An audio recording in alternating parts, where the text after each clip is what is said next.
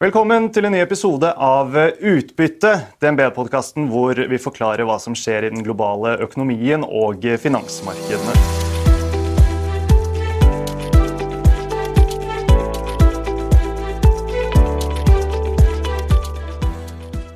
Jeg er Marius Brun Haugen, jobber til daglig i DNB Markets. Og i dag så har jeg med meg DNBs sjeføkonom Kjersti Haugland. Hei, Kjersti.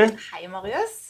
Og så har vi fått eh, besøk av Knut Sunde fra Norsk eh, Industri. Velkommen hit til eh, DNB, Knut. Takk skal du ha.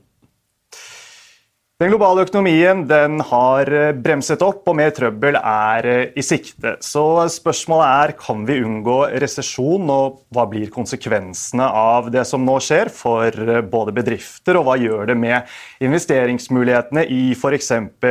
aksjer?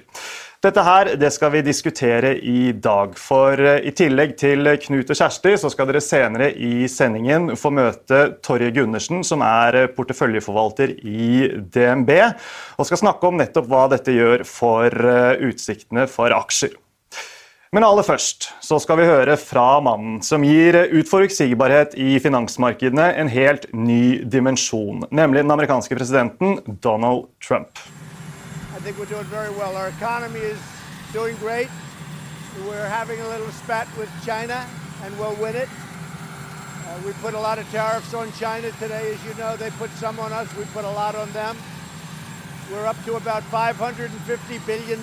They've been hitting us for many, many years for over $500 billion a year, taking out of our country much more than 500 billion a year. So we want that stopped. Ja, Dette var eh, Trump fra Washington eh, forrige fredag. og Jeg tok med dette som et eksempel på hvor fort ting skjer, og hvordan eh, handelskonflikten tilsynelatende eskalerer. Og det er vel sånn, Kjersti, at Handelskonflikten det er den kanskje viktigste grunnen til at du og resten av makrogjengen her på huset ikke er spesielt optimistisk på veksten i økonomien framover. Ja, det stemmer. Vi ser internasjonalt nå at det går dårlig i industrien rundt omkring. Veksten i Kina har bremsa ganske betydelig opp. Vi ser òg tegn til oppbremsing i USA, selv om det fortsatt går greit der.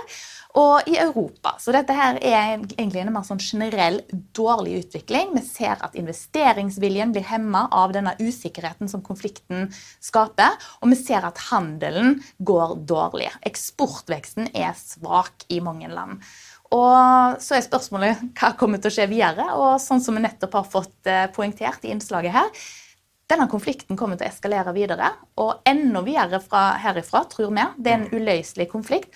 Og ikke nok med det, vi tror òg at eh, det er gode, god grunn til å frykte at òg Europa blir trukket inn i en handelskonflikt med USA. nå. Ja, for i uh, halvårsrapporten Økonomiske utsikter, som dere nylig sendte ut, så uh, tegner dere et ganske beskrivende bilde av situasjonen, synes jeg. Dere sier at det blåser nordavind fra alle kanter.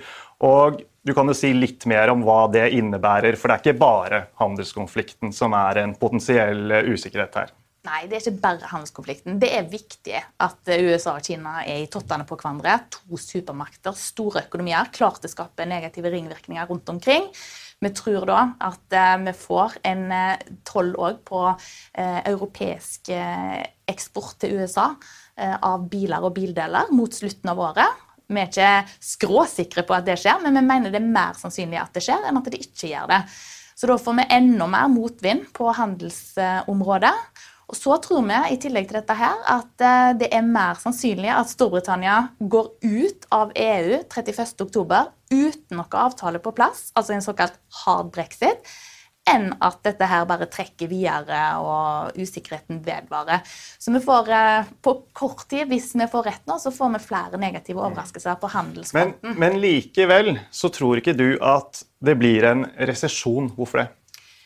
Det er to hovedgrunner til det. Den første og en veldig viktig faktor her er at husholdningene, eh, særlig i USA, er i en veldig god posisjon i øyeblikket. De har bygd ned gjelda si kraftig sier jo den veldig høye toppen i forbindelse altså rett før finanskrisen, når den brøt ut. Eh, nå er gjelda nede på et nivå som vi ikke har sett siden 2000. Det er lenge siden. 19 år siden. Og gjeldsbetjeningskostnadene er veldig lave. Og Det er en konsekvens både av gjeldsnedbygginga og av at rentene har kommet så langt ned. Så Det er ikke noen bobler i eiendomsmarkedet i USA nå. Eh, og det er som sagt ikke tungt for gjelda husholdninger. Og husholdningene står for 70% av etterspørselen i den amerikanske økonomien. Så så lenge de ikke da står overfor et fullstendig kollaps i arbeidsmarkedene, og dermed en forverring i sin økonomiske situasjon som er dramatisk, så tror vi at det er gode utsikter for at forbruket kan holde seg greit oppe. Og Derfor så tror vi at USA kommer til å vokse svakere enn normalt, ja, men ikke gå inn i en resesjon. Og Det samme egentlig i Europa. Eh, vi ser at husholdningene er i en god situasjon fremdeles. Det er fortsatt høy optimisme. Eh, det er fortsatt nedgang i arbeidsledigheten i, eurosonen, så alt er på ingen måte nattsvart. Um, og så kommer sentralbankene på banen med mer stimulanser. En kan jo mene litt forskjellig om hvor lurt det er, men det er iallfall ingen tvil om at sentralbankene sjøl ikke mener at de har tapt slaget. De vil komme med mer og stimulere ytterligere for å få rentekostnadene enda videre ned fra dagens nivåer. Og I tillegg så tror vi det at finanspolitikken kommer sterkere på banen i denne omgangen. her. I USA i Europa så er det utsikter til at vi får stimulanser derifra. Mm. Men da må vi høre med Knut og Kjersti, for eh, det jeg er spent på, er eh, Er du enig i dette hovedbildet som eh, Kjersti tegner av utviklingen i økonomien framover? Ja, jeg er enig i hovedbildet, men jeg tror faktisk at han gærne Trump ikke er gærnest på det aller verste, og det er å innføre toll på biler og bildeler mot eh, Europa, eller mot andre enn kineserne. Hvis han gjør det, så er helvete løs. Da er det handelskrig med stor H. Og det for biler og bildeler er den største varegruppen internasjonalt. Eh, og da rives så mye filler, og da kommer Europa til å gå komplett bananas tilbake. Og det tror jeg han skjønner. Så jeg tror han kommer til å forbeholde biler og bildeler inn mot noen utvalgte land som ikke oppfører seg ordentlig. Men det, den er nesten for stor til å ta. Men det, det, så skjer det, det, så er det ingen vei tilbake. Men uh, den fyren der er komplett uforutsigbar. Og det er bare en risikopremie som alle investorer nå må ta inn over seg, både industrielle og finansielle. Men jeg, jeg, håper at den stopper, ellers er jeg grunnleggende enig. Og så er det liksom en del ting her i Norge som gjør at vi sklir ganske bra på kort sikt. Jeg har vært på nordisk møte nå med alle kolleger i Norden. og de tegner litt av det samme bildet. De er redde for hva som skjer, men de sier at nivåene er oppsiktsvekkende bra. Altså det, er, det, går rimelig bra også i de andre nordiske land, og det går enda bedre i Norge. Mm. Og det er uh, hovedsakelig fordi uh, da forbrukerne, husholdningene, har på en måte muskler til å uh, bidra til at ting holdes gående, eller? Nei, I Norge har vi jo oljeinvesteringene som har gått skikkelig opp i år. Og, og, alle prosjekter er rentable. Og de prosjektene er så komplekse og så små at eh, det å dra til Asia for oljeindustrien, det er uaktuelt. Så markedsandelen for norsk leverandørindustri har økt ganske sterkt. Og, og, og, det er mye å gjøre. Så den boosten i norsk økonomi gjennom leverandørindustri, den er veldig sterk for tiden. Mm.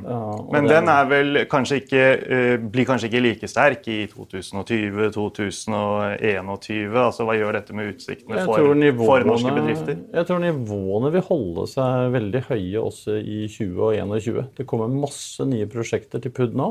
Eh, ikke så veldig store, så vi får ikke noe ragnarok på kort sikt. Men eh, et sted i det fjerne så, så er jo oljeindustrien klar for noen restruktureringer, men ikke på kort sikt. Mm. En annen ting det er eh, kronen. altså Den har vært svak eh, lenge. og eh, Som Kjersti og co. spår, så skal den fortsette å holde seg svak. Hva betyr det for norske bedrifter, Knut, og de du representerer? Ja, så Nå er krona så svak at den uansett er stimulerende og uansett er veldig hyggelig for bunnlinja, men, eh, men blir den enda svakere, så blir det nesten bare tull. Fordi det, det gir litt feil signaler når man skal investere. og eh, Vi har mye diskusjoner når vi er rundt og reiser om, om hvilket nivå man skal legge seg på med tanke på, på, investeringer. Jeg sier alltid at eh, legger du på ni blank på euro og tåler en investering på det, så er den grei, men ikke, ikke glem dagens nivå. Og det tror jeg de fleste gjør. Så, så, de skjærer litt gjennom det som skjer på kort sikt, og vet at dette er funksjonen av internasjonal kaos. Og så fort den er over, så, så kommer iallfall krona litt sånn tilbake mot nivåer vi er mer vant med. Så det er litt sånn på lånt tid, men så lenge Trump er der, så kan den lånte tiden vare ganske lenge. Mm. Men sett fra eh, Norge og norske bedrifters eh, ståsted, hva er den største utfordringen? Er det handelskrigen, eller er det f.eks. Eh, brexit, som vi ikke har brukt så mye tid på? Eller er det det kall mer generelle mm, tilbakeslaget i økonomien som vi står overfor?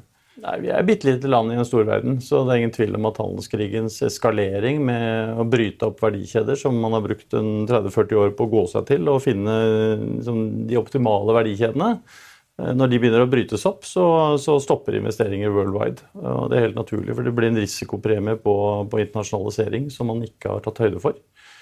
Uh, og særlig hvis Kjersti får rett i at biler og bildeler kommer, så, så blir det full stopp på veldig mye internasjonalisering. Men likevel så er jeg enig med henne at det, det blir ikke noe ragnarok. Det, dette styres uh, pent og rolig foreløpig. Mm.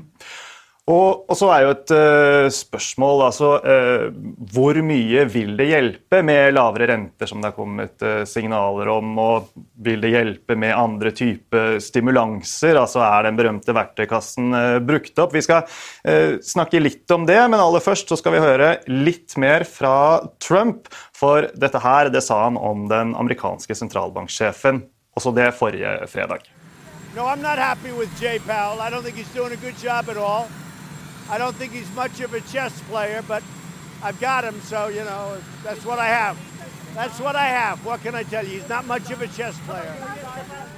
Ja, ikke mye av en uh, sjakkspiller, sier han. Man kan uh, le av det, men uh, det at en president presser på den såkalte uavhengige sentralbanken for lavere renter, det er jo ganske kontroversielt i seg selv, Kjersti. Dette har vi diskutert før. Men det viktige spørsmålet er, er vel vil lavere renter hjelpe?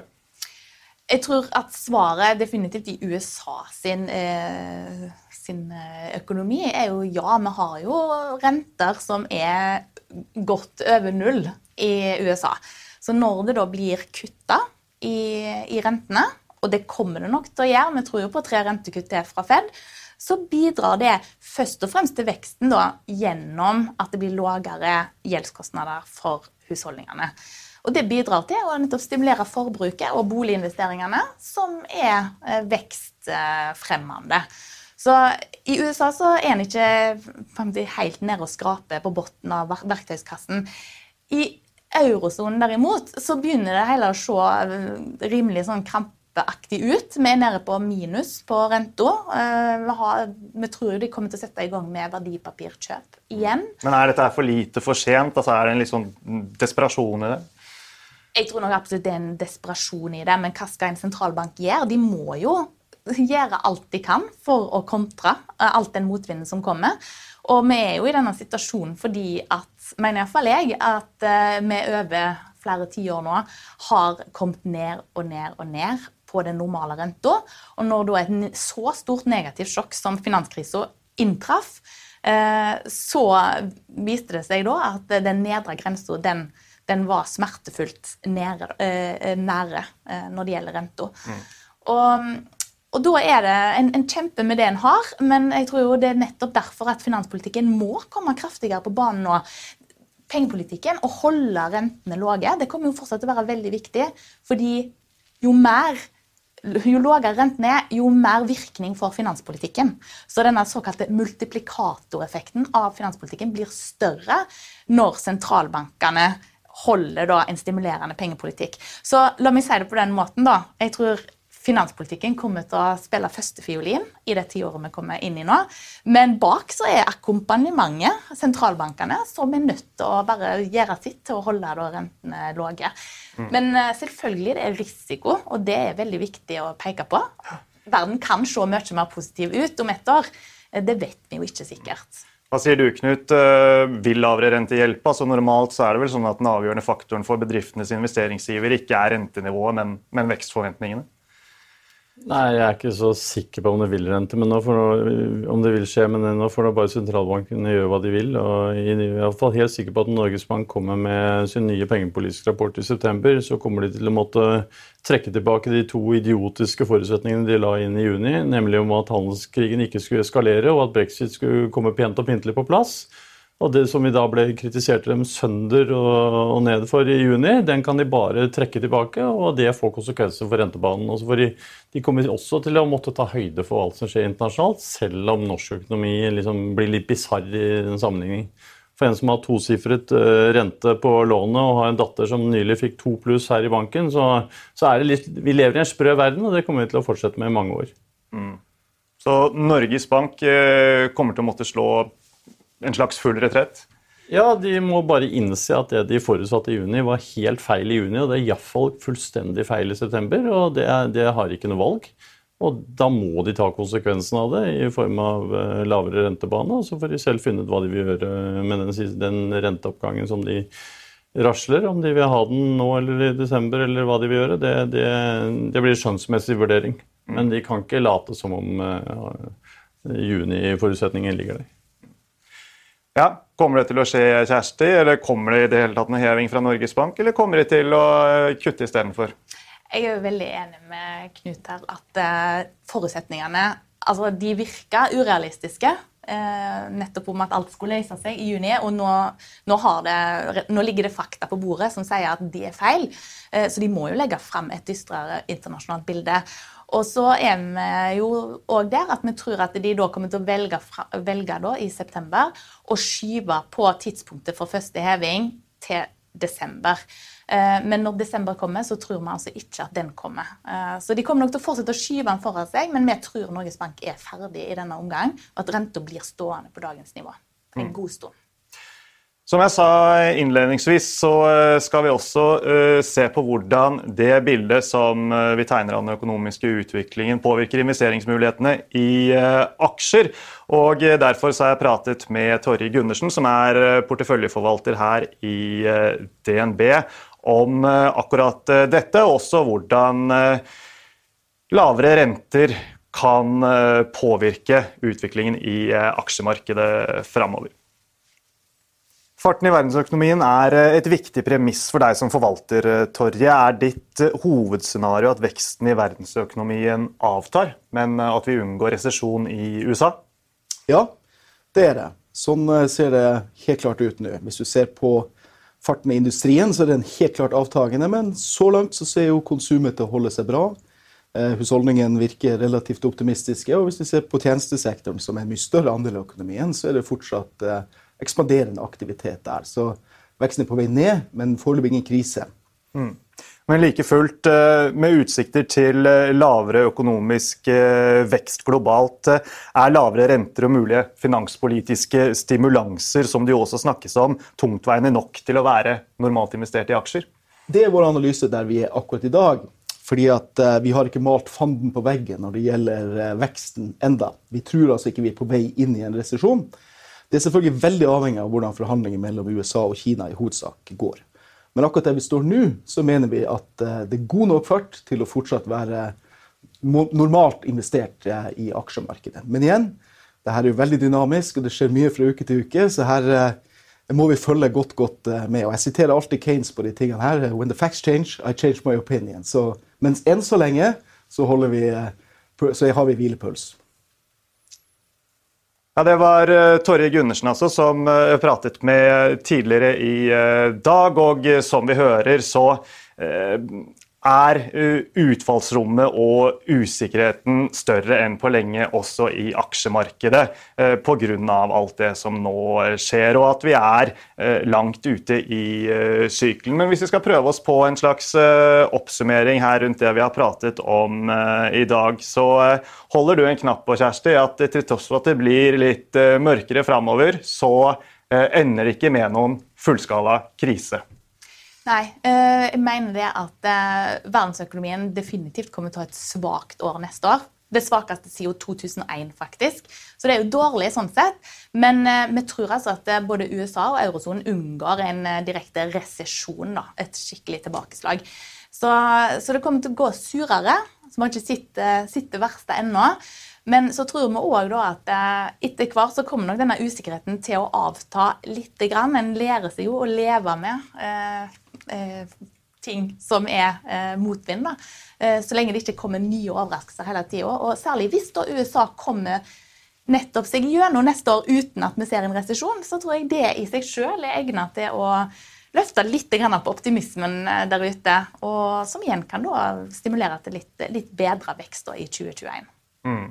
Og det vil bli eh, tøffere, Knut, å drive bedrift også i eh, Norge. Men helsvart er det heller ikke slik du ser det, hvis jeg tolker deg riktig? Nei, jeg tror både aksje- og valutamarkedet kommer til å være som en fyllik langs en landevei. altså Det vingler fra den ene grøfta til den andre og på kort sikt frem og tilbake. Mens eh, realøkonomien kommer til å gå sånn brukbar. Og industrien investerer jo nå all time high siden finanskrisen. Eh, allerede i fjor, og så var det opp 30% i år, og det er kanskje opp neste år igjen. Sånn at vi får større produksjonskapasitet. Og så spørs det bare hvor mye av det som kan avsettes på et verdensmarked som avtar. Men oljeboomen gjør at iallfall industrien i sum kommer til å skli brukbart gjennom dette. Og så får vi se, da. Er, brexiten er jo litt uklar foreløpig, hva den fører til. Så det er nok av podder å ha det moro med i tiden fremover. Veldig bra, Knut. Eh, du setter et fint bilde på det. Eh, tusen takk for at du kom eh, hit til oss, og tusen takk til deg, Kjersti. Takk til alle dere som hørte på. Vi høres.